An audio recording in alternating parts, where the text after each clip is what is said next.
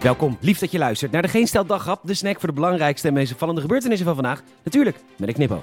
Met vandaag, politie heeft veel te veel personeel, HEMA blijft bij zijn leest en top 1% Nederland gooit er al decennia lang met de pet naar. Mijn naam is Peter Bouwman en dit is het nieuws van donderdag 14 oktober.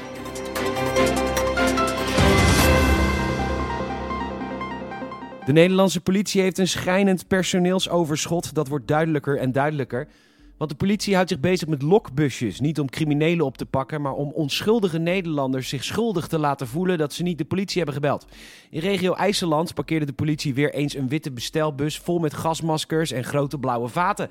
En helemaal niemand heeft de politie gebeld. De, al dus de stentor, want ja, je rijdt door het bos. Je ziet een opzichtige bestelbus helemaal niet verstopt staan. Bovendien heeft dat ding ramen, dus denk je, als je bijvoorbeeld Annie van Schaik heet... Ja, dit is zo'n irritante politielokbus die steeds vaker opduikt in de regio. Onlangs stond er een opzichtige geparkeerd op een parkeerterrein van een supermarkt. En ook toen dacht Annie, dit is natuurlijk weer zo'n lokbus van de politie. Want geen crimineel koopt zo'n opzichtig busje. En laat staan dat hij denkt met als zijn drugsmateriaal op de achterbank. Tering, wat heb ik hard gewerkt vandaag. Vaten vol heb ik geproduceerd. Ik heb trek in een kinderbeweno. Laat ik even de Albert Heijn binnenlopen. Annie weet wel beter.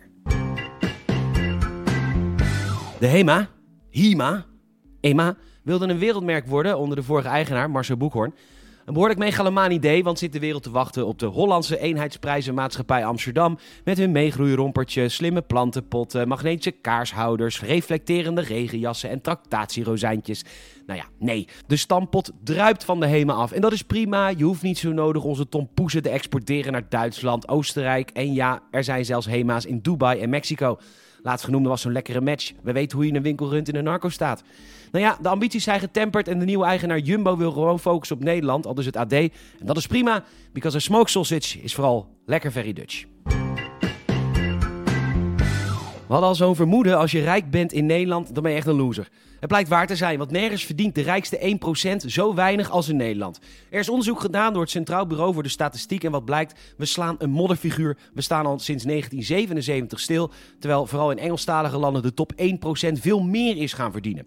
Verder is de inkomensongelijkheid in Nederland al decennia lang stabiel. Slechts 7,7% leeft onder de armoedegrens. In 1985 was het nog 22%. Rijken der landen, doe even een beetje beter je best. Ontzettende losers. AT5 meldt dat Femke Halsema verschillende partijen heeft gevonden die willen meedenken over het nieuwe erotisch centrum in de stad. Ze schrijft: Essentieel is dat in een erotisch centrum werkplekken zijn voor sekswerkers die nu onvoldoende in het vergunde circuit terecht kunnen of willen. Ook is er marktonderzoek gedaan. Het centrum moet een brede functie krijgen: horeca, een diversiteit aan erotische en niet-erotische functies, cultuur en educatie. Bijvoorbeeld een burlesque club, een erotisch museum en expositieruimte. Er staat letterlijk geen woord in dit bericht waar je geen slappe pik van krijgt. Of ja, misschien. Nee, geen woord. Nul. Tot slot meldt de NOS dat het kabinet neprecensies online wil verbieden. Want je verwacht het niet. Als je in een webshop bent en je ziet daar een positieve recensie staan onder bijvoorbeeld een Black Decker, dan kan dat dus nep zijn. Ja, je verwacht het niet. Nou, dat moet stoppen en ook mogen negatieve recensies niet meer verwijderd worden volgend jaar. Waar frauderen sowieso niet kan. En ik neem dus een risicootje. Apple Podcasts. Een review voor deze podcast wordt daar zeer gewaardeerd. Bedankt voor het luisteren. Je zou ons enorm helpen als je een vriend of vriendin vertelt over deze podcast. Ook kun je ons volgen via Vriend van de Show en Spotify. Nogmaals bedankt voor het luisteren en tot morgen.